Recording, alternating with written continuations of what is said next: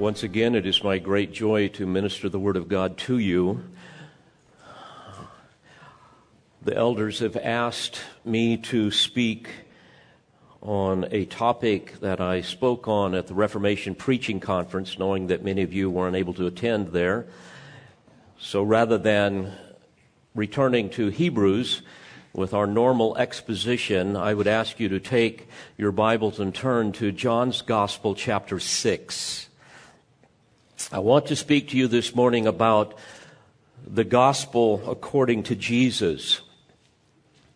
You may be aware that this year we celebrate the 500th anniversary of the Protestant Reformation that rescued countless millions from the bewitching deceptions of Roman Catholicism. The reformers heralded the true gospel of Jesus Christ, that sinful man can only be reconciled to a holy God by grace alone, through faith alone, in Christ alone. That our sole authority is from Scripture alone. And all of this is to the glory of God alone, consistent with the five solas that adorn this worship center. But dear friends, I would submit to you that the gospel is still under attack. Yes, it's still under attack from apostate religious systems such as Roman Catholicism, but also from ostensibly Christian churches, where today the gospel is so distorted, it barely resembles the true gospel.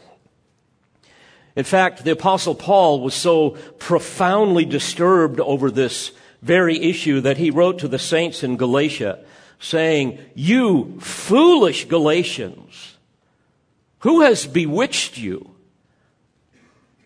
Who has charmed you into believing things that are simply not true?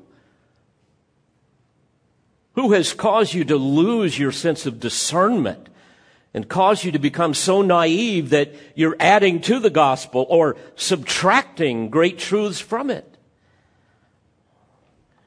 And I would submit to you that most seminaries today have been bewitched. Many churches, many pulpits, many bookstores are filled with bewitching aberrations of the one true gospel. And for over 20 years, as I have shepherded this church, and even before that, in the ministries that I was in, I, I had to deal with this. And it is a burden of my heart. I mean, today we have the social justice gospel. We have the prosperity gospel. We have the easy believism gospel. We have the felt needs gospel. And on and on it goes. And sadly, people are not being warned about the offended holiness of God. They are not told about the wrath of God that abides on sinners. They do not understand that sin is man's innate inability to conform to the moral character and desires of God. That all have sinned and fallen short of the glory of God. They do not understand that all that man is and all that man does is fundamentally offensive to a holy God. That's the bad news. And you won't appreciate the good news unless you know the bad news. And the good news is that God in His infinite mercy and love has provided a way for sinful man to be reconciled to a holy God by grace alone, through faith alone, in Christ alone. Christ who perfectly satisfied the law and died on a cross to bear the wrath that we deserved and became a ransom for all who will trust in Him. Dear friends, people are not coming to Christ today, broken over their sin, pleading for undeserved mercy.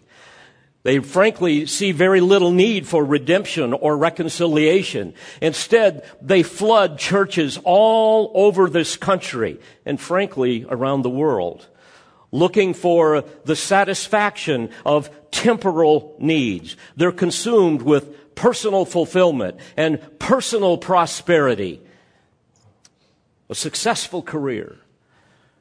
Frankly, the stuff of the purpose driven life gospel. And as a result, needs based preaching has replaced expositional preaching.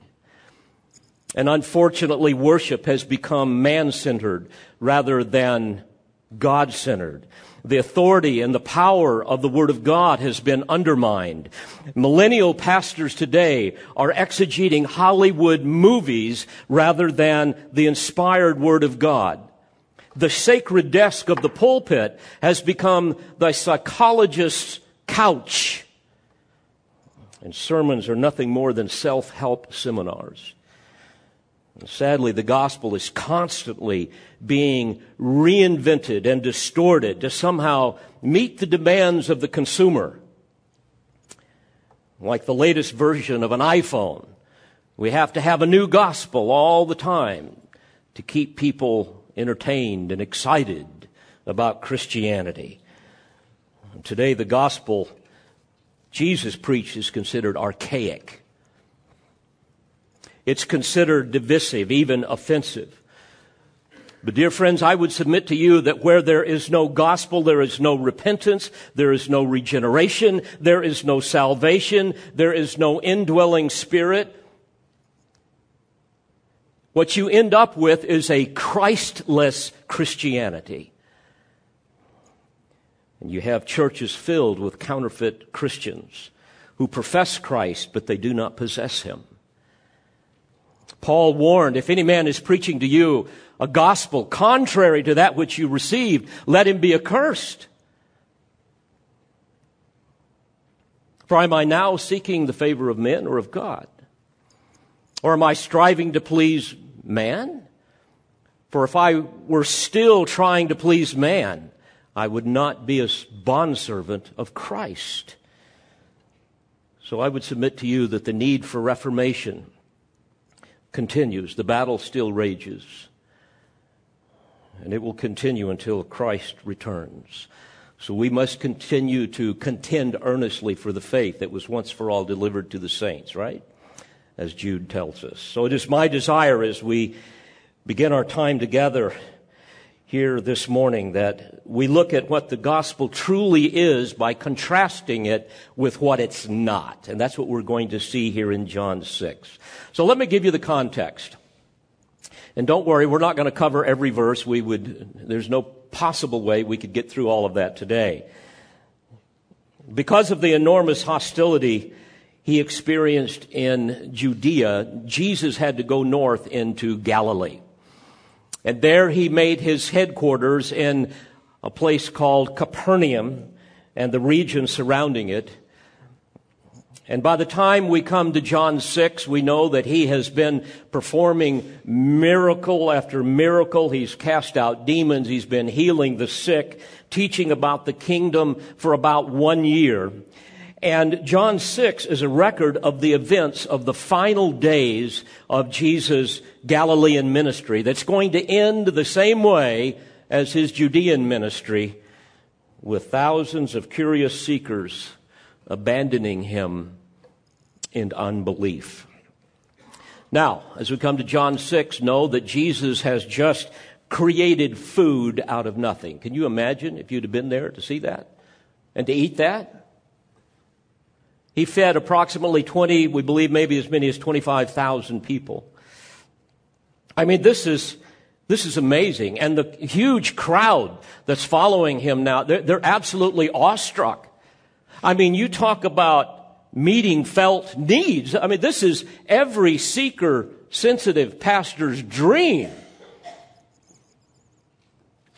to have that many people eating out of the palm of your hand, so to speak. You would expect people to fall down and to worship him as the Son of God, which was his claim. In fact, that was the purpose of his miracles. To authenticate him and his message as coming from God. Remember, John tells us in his gospel in chapter 20 and verse 31 that, that these things are written that you might believe that Jesus is the Christ, the Son of God, and that believing you might have life in his name. But rather than believing in him as the Son of God, who brings the gift of salvation, they reject him.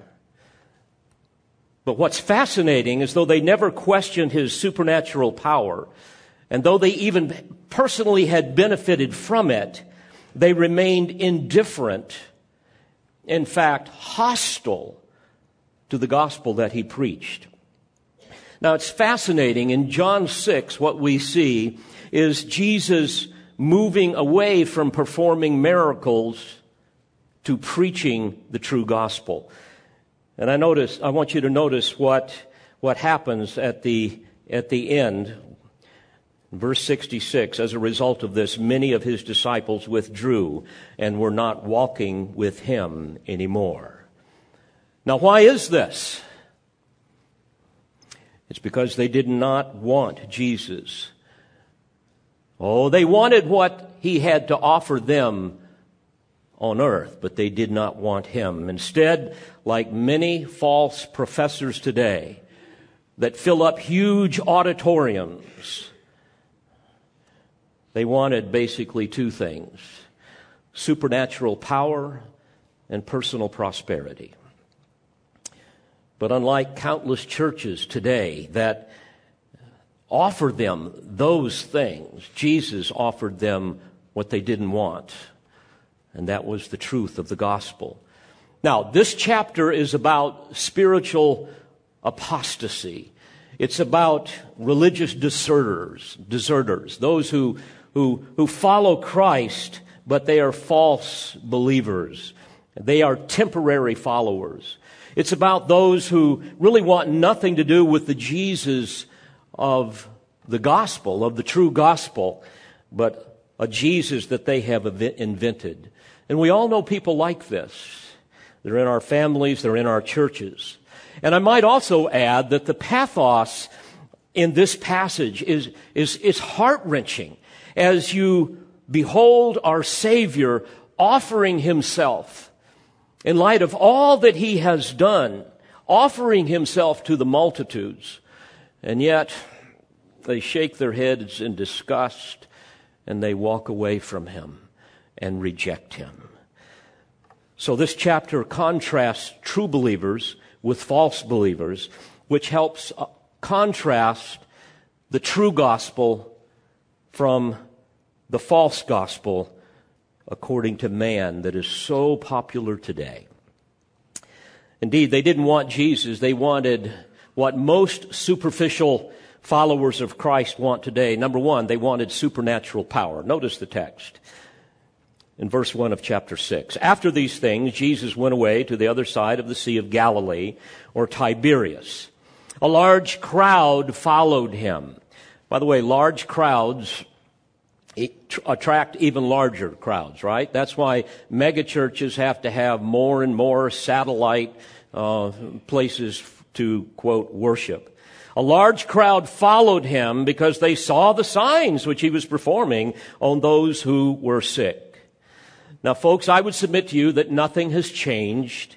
People are drawn to the supernatural like flies are drawn to watermelon on a hot summer day. People are utterly fascinated with the paranormal. They are thrilled with the mystical. They want to know more about the realm of the spiritual. You know how people are. And Jesus, of course, is the undisputed miracle worker of miracle workers. They, they, they've seen it. They've experienced it. He, he, he's just recently cast out demons, caused them to go into a bunch of pigs who ran over the side of a cliff into the sea and perished. He has the power over death and disease and permanent disabilities, and, and he can make food out of nothing. He can just speak it into existence. And repeatedly, the Gospels describe how people literally trample over themselves to get to Jesus. Vast multitudes of people. False teachers, of course, know how to cash in on this, don't they? They offer false signs and wonders to massive crowds people are fascinated with proposed healings and mystical experiences and personal revelations. encounters with God, trips to heaven, and on and on it goes. They're not coming because they are broken over their sin and in desperate need of forgiveness. They don't want a righteousness beyond what they have. They're not coming in adoring worship of the Son of God. They're coming to see something supernatural.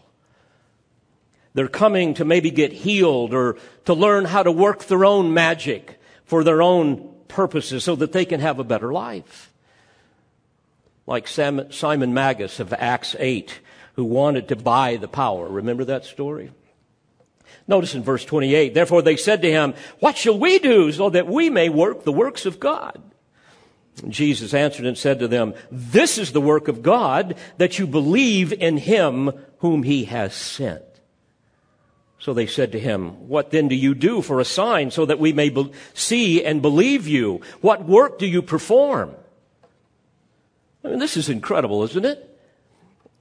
His miraculous signs were well known to them. They were indisputable. He, he has just fed about 25,000 people. And you want another sign? Are you kidding me? It's for this reason that Jesus said in Matthew 12, a wicked and adulterous generation asks for a miraculous sign. Verse 31, our fathers ate the manna in the wilderness as it is written. He gave them bread out of heaven to eat. In other words, Moses fed all of Israel. You've just fed a few in comparison. Let's see you top that. So Jesus corrects them in verse 32. Jesus said to them, truly, truly, I say to you, it is not Moses who has given you the bread out of heaven, but it is my Father who gives you the true bread out of heaven. For the bread of God is that which comes down out of heaven and gives life to the world. Then they said to him, Lord, always give us this bread.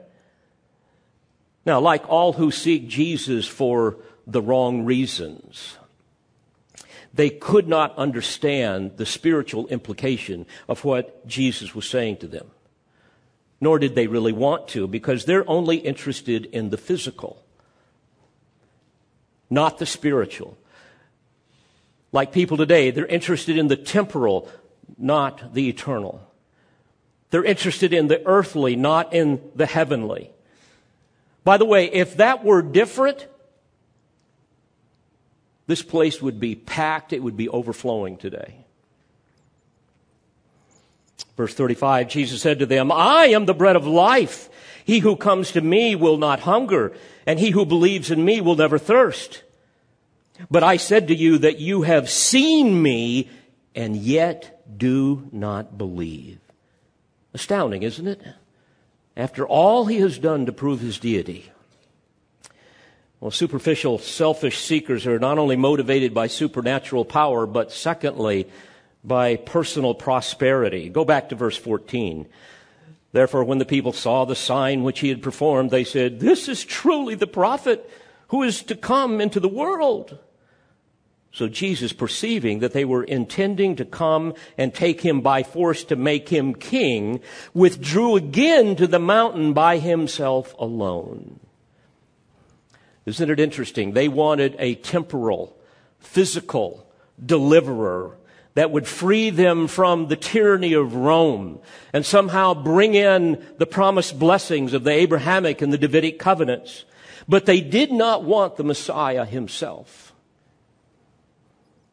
These miracle seekers saw him as their meal ticket, not as the Most High God, deserving of their utmost reverence and praise, not as their Savior and Lord.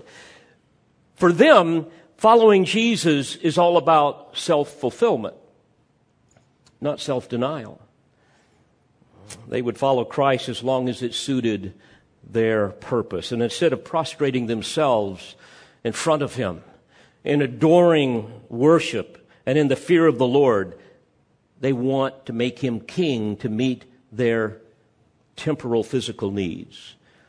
They did not see him as their savior. They wanted a miracle working king that would bring in some kind of earthly utopia.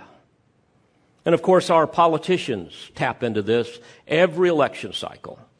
we had eight years of hope and change. And now we're, we've got, I don't know, who knows how long of make America great again. And people are always worshiping the latest politician, hoping that somehow the world is going to be made right for them.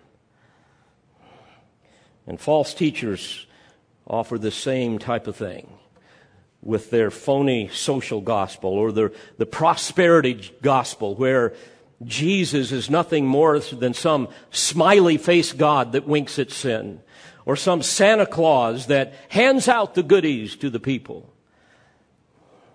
But what's fascinating is what happens next. And in this brief overview, I hope to clarify and, and perhaps highlight at least three aspects of the true gospel that emerge from this text. Now, here's what happens.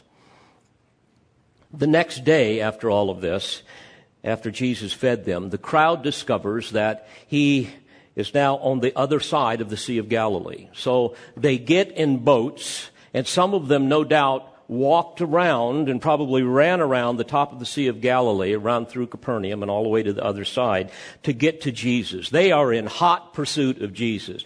Thousands of people coming after Jesus. And knowing that they wanted temporal, not spiritual blessings, once they get to him, Jesus exposes their motives. Notice verse 26.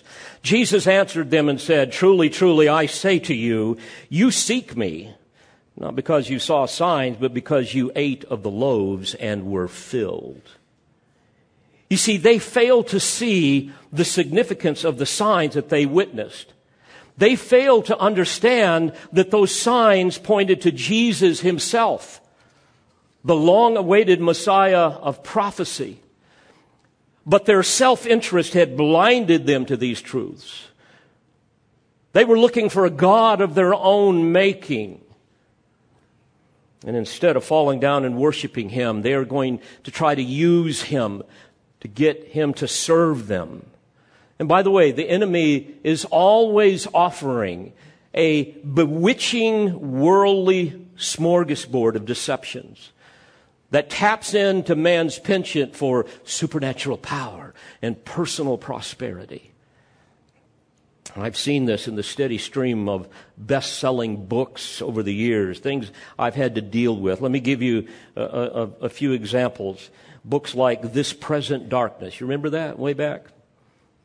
The Prayer of Jabez, The Purpose Driven Life, 40 Days of Purpose, Your Best Life Now, Wild at Heart, The Shack, 90 Minutes in Heaven, and on and on it goes. All of those and so many more are aberrations of the true gospel that appeal to man's longing for supernatural power and personal prosperity. Verse 27, Jesus says, Do not work for the food which perishes in other words, don't spend your time and your money and energy pursuing things that spoil. But notice he says, work for the food which endures to eternal life, which the Son of Man will give to you. For on him, the Father, God has set his seal. So number one, I want you to see that the gospel according to Jesus is a command to earnestly pursue eternal life through faith alone in Christ alone. You see, here in verse 27, Jesus is rebuking their purely materialistic notions of the kingdom.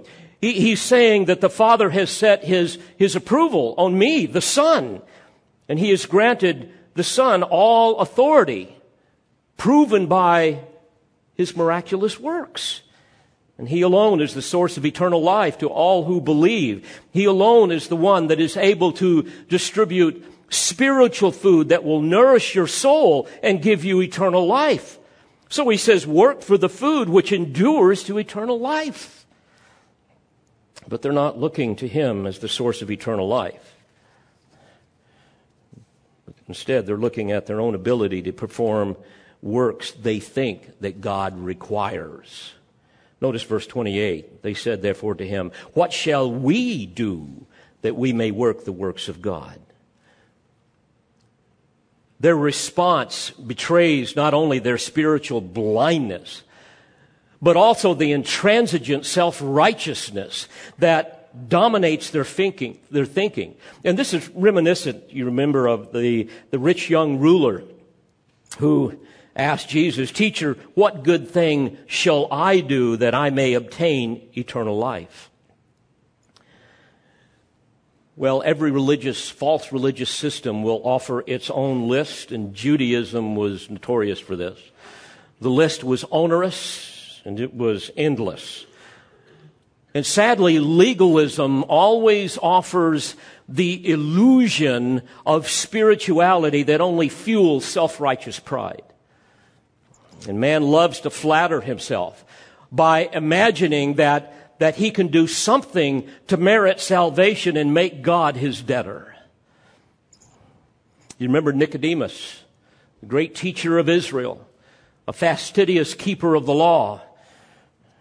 He ultimately comes to Jesus and in essence says, Jesus, how can I get into the kingdom? He knew that his works weren't going to cut it. He knew that. And what's interesting is Jesus did not say, well, if you'll do this and this and this and stop doing this and this and this, you'll make the cut. No. He said, you've got to be born again. God must do something to you.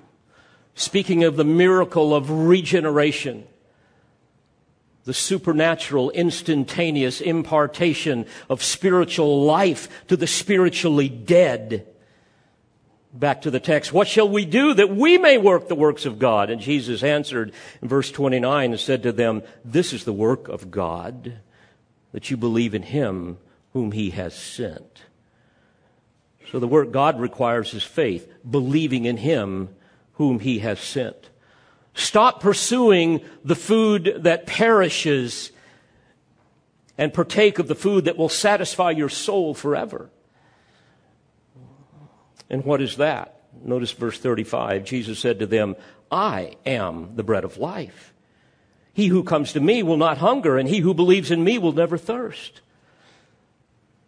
So friends, the gospel is not only a command to earnestly pursue the eternal life through faith alone in Christ alone. But secondly, the gospel according to Jesus is an offer to enter into an intimate, soul satisfying relationship with Christ. Instead of working for the food that perishes, labor for the food which endures to eternal life. And he says, I am the bread of life. And I would submit to you that this is typically missing in most gospel presentations today. Because people aren't seeking Christ. They're not seeking to be united to Christ. Frankly, for most people in most churches today, that doesn't excite them. They want supernatural power. They want personal prosperity. But they don't want the living Christ. Forgiveness of sins, imputed righteousness, eh, all those things are, are nice, but it's not all that exciting. You see, the idea of entering into an intimate relationship with the living Christ and enjoying the soul satisfying, soul exhilarating joy of His presence in their life is something that frankly is an off afterthought to most seekers today. It was then. It is today. And worse yet, I believe this is foreign to many people who fill up churches today.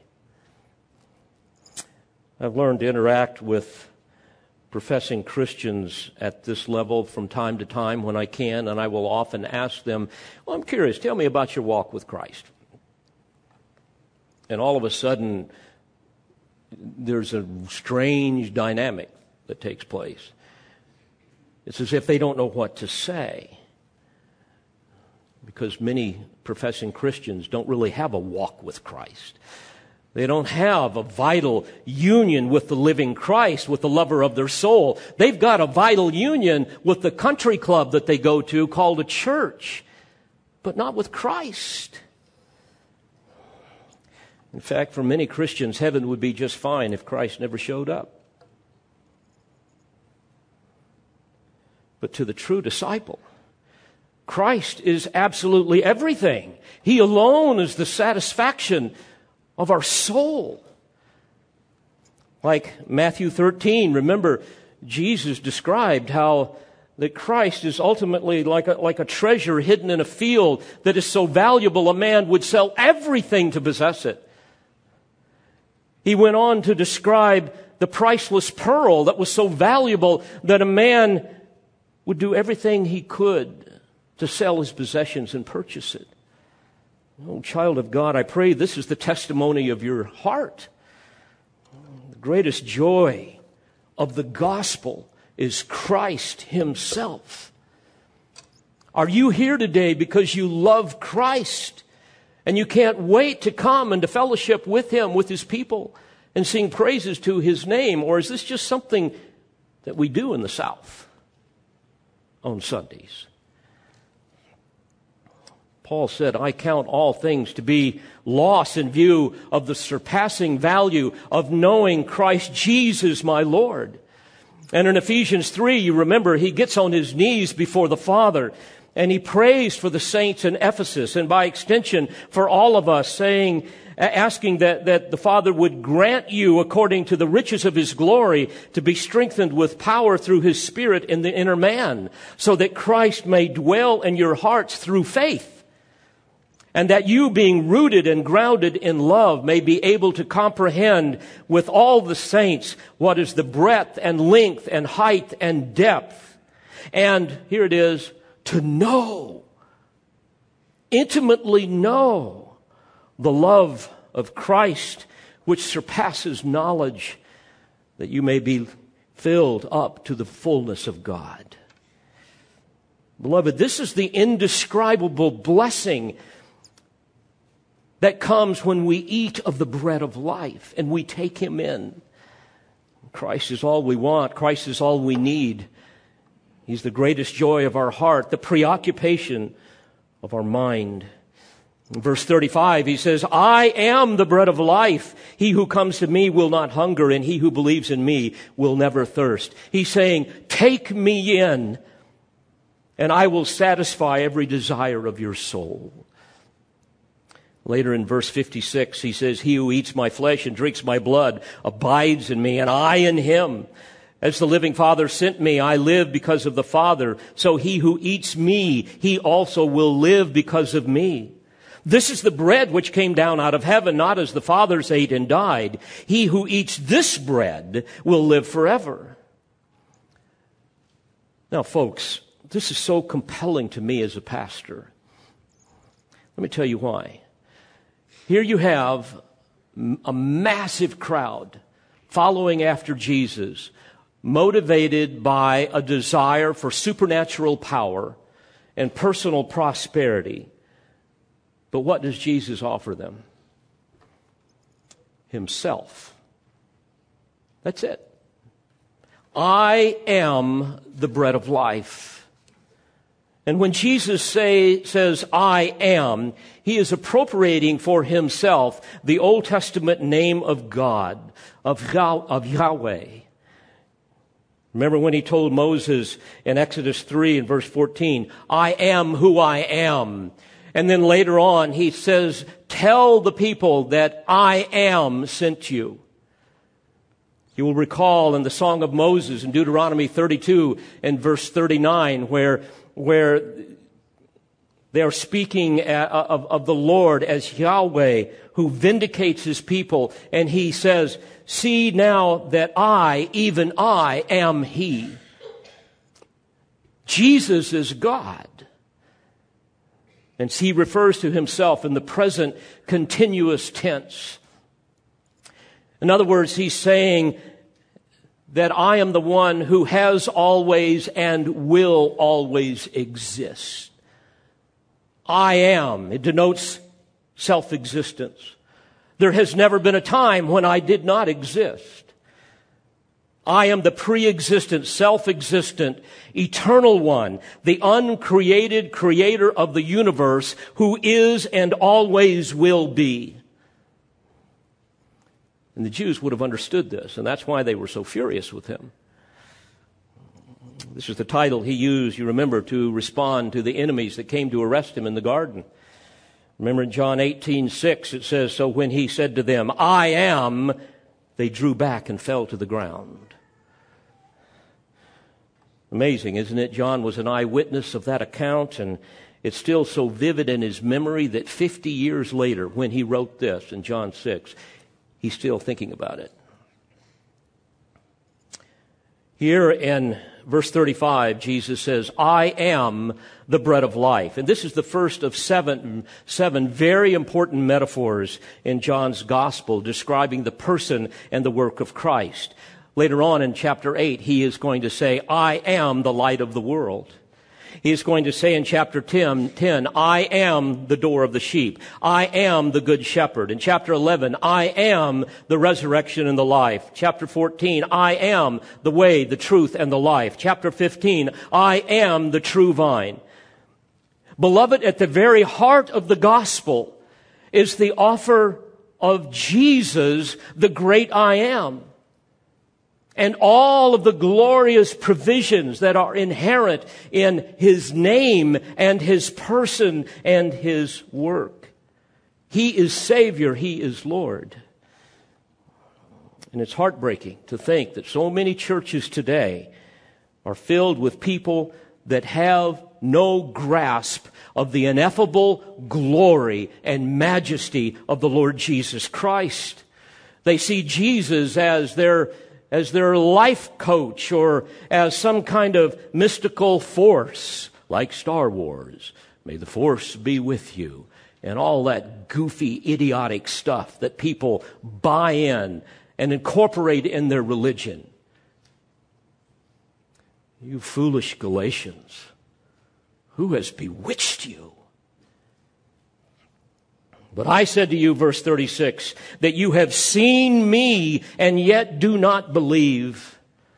I'm convinced that by now Jesus' eyes are filling with tears, grieving over their unbelief despite all that he has done.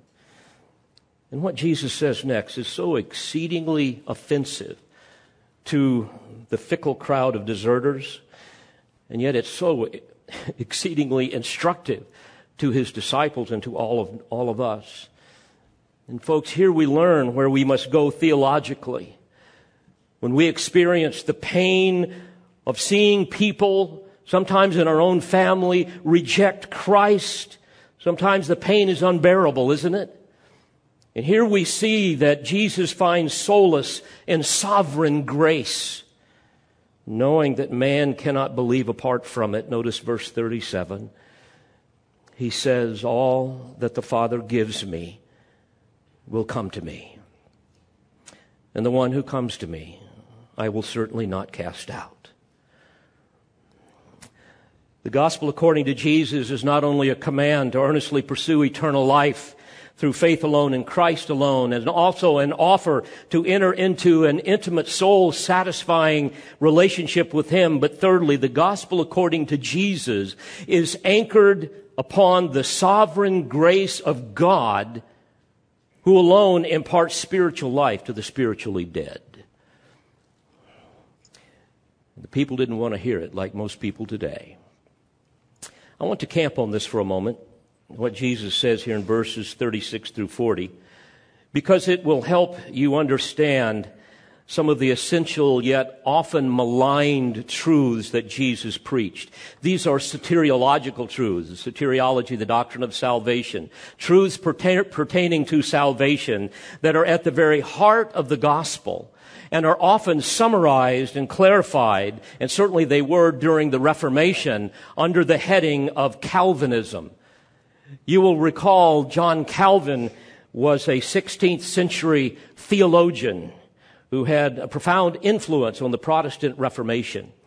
And he held, he held to a very high view of Scripture and therefore championed God's sovereignty in salvation. And is often explained under the acronym TULIP, T-U-L-I-P. The T stands for total depravity. Also known as total inability or original sin. The U stands for unconditional election. The L stands for limited atonement, or sometimes known as particular redemption. The I stands for irresistible grace, and the P for perser, perser, the perseverance of the saints, or eternal security. These strong distinctives are found all through Scripture. In fact, all five points of Calvinism can be seen by what Jesus told the multitude who wanted another sign before they would believe in him. Notice what he says in verse 36. But I said to you that you have seen me and yet do not believe. Dear friends, there's the T in the tulip, total depravity or total inability.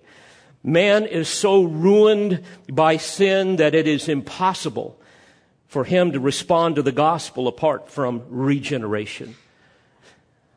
We have inherited the guilt of Adam's sin, Romans 5:12. We are by nature children of wrath, Ephesians 2 3, and so many other passages, passages that speak to this. The gospel is not merely, as some will say, throwing out a life preserver to a drowning man and then pleading with him to somehow grab it so that he can be saved. You must understand that biblically, man is spiritually dead. Left unto himself, man is a decaying corpse floating on top of a sea whose current is going to take him into hell. There is nothing that he can do to respond to the truth of the gospel. No amount of verses of just as I am, no amount of manipulative, tear jerking stories can possibly get him to believe. Unless God breathes life into that spiritual corpse and gives him the gift of faith, he will not believe. Moreover, he cannot believe.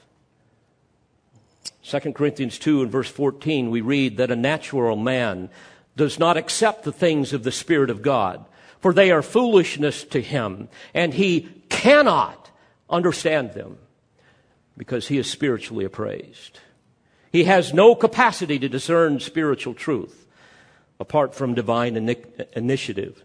So verse 36 speaks of total depravity. Notice in verse 37, we have the you and the I in the tulip.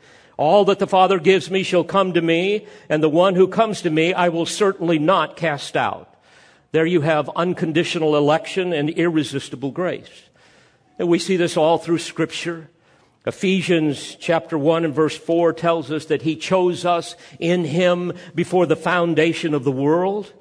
God chose an elect group of people by his uninfluenced will a group of people that he would someday save and left unto ourselves.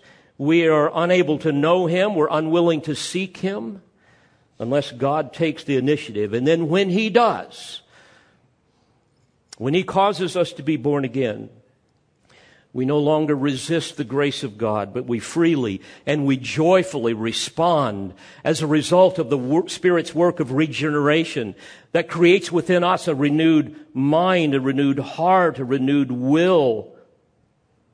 Notice verse 38. He says, For I have come down from heaven not to do my own will, but the will of him who sent me. There you have the L. Limited atonement, or better, particular or specific redemption. Now think about this. What is the will of the Father who sent Jesus? Well, his will was for Jesus to actually, not potentially, atone for the sins of the people whom the Father had given him in eternity past. That's what John 17 is filled with. Jesus is preparing to go to the cross, and what does he do? As he's preparing to die, he prays to the Father for all whom the Father had given me. You see, Jesus is not the propitiation for everyone who has ever lived. If so, there would be no one in hell. But Jesus actually, not potentially, but he actually satisfied the wrath of God toward his elect by taking their judgment upon himself. He actually redeemed him. He actually reconciled those specific persons to God. You might say Jesus got what he paid for.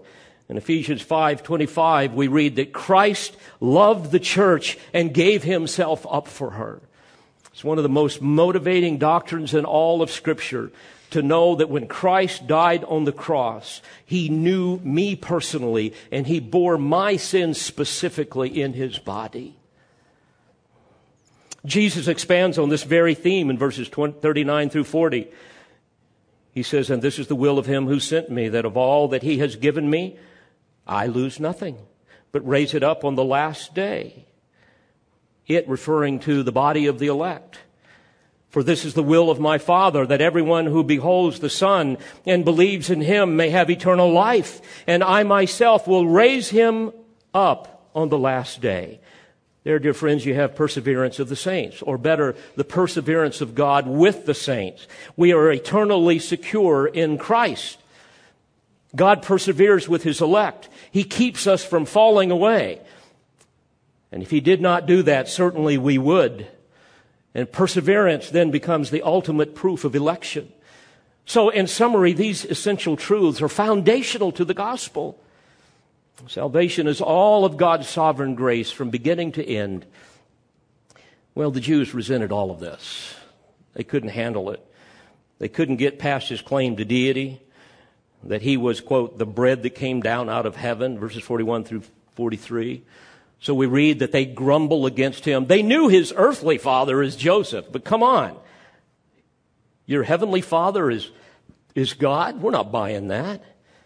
And they certainly rejected his claim to be the source of eternal life and his calls for repentance and faith as a prerequisite for entering the kingdom. And worse yet, they resented Jesus demolishing their whole system of works righteousness. Can you imagine the pain that Jesus must have felt? Knowing all of this, after all of his miracles, Notice again how he finds comfort in divine sovereignty. And this is so instructive to his disciples, his true disciples, certainly to us. Verse 44 No one can come to me unless the Father draws him, and I will raise him up on the last day. You see, sinful man is powerless to change his nature. He's hostile to God. Biblically, he's spiritually deaf and dumb. He's incapable of embracing spiritual truth. He is powerless to come to Christ on his own free will. So how can he be saved? The Father must draw him. And yet it will be the sinner's responsibility to come to Jesus. Jesus commands them to come and believe in verse 35. And here we have that inscrutable mystery Scripture is clear that God is absolutely sovereign over salvation, yet man is morally responsible to believe. And if he doesn't, he will be held accountable. Now, both of these propositions are true. Both of them must be embraced simultaneously. But here we have a mysterious tension between the two. Both propositions must be maintained and respected and never considered incompatible. And dear friends, I would submit to you that the, as soon as you try to explain these things, you cease to be biblical. And here Jesus makes it clear that God must take the initiative in salvation. And notice how God does this. Verse 45, it is written in the prophets, and they shall all be taught of God. Everyone who has heard and learned from the Father comes to me. So the Father's drawing includes teaching. Faith comes by hearing, and hearing by the Word of God. You see, no man can be drawn to Jesus who has not first heard and learned of the Father. That's why we can never be ashamed of the gospel. It is the power of God unto salvation. And this results in supernatural, internal illumination and transformation that causes a sinner to run with outstretched arms to Jesus. That's the irresistible drawing of sovereign grace. And I hope that you young ministers who are listening to me today, and you parents, all of you who work with, with anybody and present the gospel, I hope that these great soteriological truths are the underpinnings of the gospel that you preach. Otherwise, what you will end up doing is compromising and preaching some kind of a synthetic gospel that is more acceptable to man, but at odds with God. It's not hard to visualize the disgusted and confused look on the faces of the crowd that happens next in this scene. I've seen it here many times over the years in other places. Notice in verses 48 through 58, Jesus reiterates his claim to be the bread of life. In verse 53, he says, Unless you eat of the flesh of the Son of Man and drink his blood, you have no life in yourselves. He who eats my flesh and drinks my blood has eternal life, and I will raise him up on the last day. Now, folks, the people who were hearing this knew that Jesus was speaking metaphorically. Jesus went on to make that clear. He's simply saying that you've got to accept my death. You have to embrace my work on the cross. I must die as your substitute to satisfy the just wrath of a holy God that you have offended. But catch this. Superficial, self-centered seekers do not want to hear any of this. They're not really interested in forgiveness. They have no desire to hear about the imputed righteousness of Christ. They don't want to hear sermons on the atonement. They're not hungering and thirsting after righteousness because after all, they see themselves as pretty much righteous enough. After all, on the scales of divine justice, their good works basically balance out their bad, so they're going to make the cut. And they certainly don't want to hear about the doctrines of grace because man has an insatiable appetite for being in charge of his own life and self determination. So in verse 60, they say, this, this is a difficult statement. Who can understand it? You see, again, counterfeit Christians are always offended when they hear spiritual truth because it cannot be reconciled with their own distorted, man centered theology. So in verse 61, they grumble against him. And Jesus says, Does this cause you to stumble? Well, obviously it does. But again, it's fascinating that Jesus does nothing to remove the offense of anything that he has said. He has said. Instead, he leans heavily on sovereign grace once again, verse 63. It is the Spirit who gives life. The flesh profits nothing. You see, the will of the natural man has nothing to do with salvation. John 1.13 expressly declares that the new birth is not of the will of the flesh, nor of the will of man, but of God. Jesus is saying, the words that I have spoken to you are spirit and life. The great English Bible expositor A.W. Pink said this What is needed today is less anecdotal preaching, less rhetorical embellishment, less reliance upon logic, and more direct, plain, pointed, simple declaration and exposition of the word itself. Sinners will never be saved without this. The flesh profits nothing. So Jesus says, The words that I have spoken to you are spirit and are life. But there are some of you who do not believe. For Jesus knew from the beginning who they were who did not believe and who it was that would betray him. Certainly he was speaking of Judas, who was the quintessential example of a false believer who only wanted supernatural power and personal prosperity. And he was saying, For this reason, because of their unbelief, I have said to you that no one can come to me unless it has been granted him from the Father. Once again, Jesus reinforces the tension between God's sovereignty and man's responsibility to believe. Men are commanded to believe and they are held accountable if they don't, and yet they will never believe unless God takes the initiative and overpowers their sin nature. Once again, an inscrutable mystery that seems incompatible in our mind, but is perfectly compatible in the mind of God. And as a result of this, verse 66, many of his disciples withdrew and were not walking with him anymore. There, my friends, we have the greatest church split in history, right? Jesus reduced a crowd of 25,000 down to a handful in just a matter of minutes. And frankly, the same would happen today in most churches if the true gospel were preached. Dear friends, I would submit to you that you can either be popular or you can be faithful, but you can't be both. So Jesus said to the twelve, Do you not want to go away also? Don't you know Jesus was probably crying at this point? You guys want to leave too? Everybody else is leaving. You want to go? Simon Peter answered him, Lord, to whom shall we go? You have words of eternal life. We have believed and come to know that you are the Holy One of God.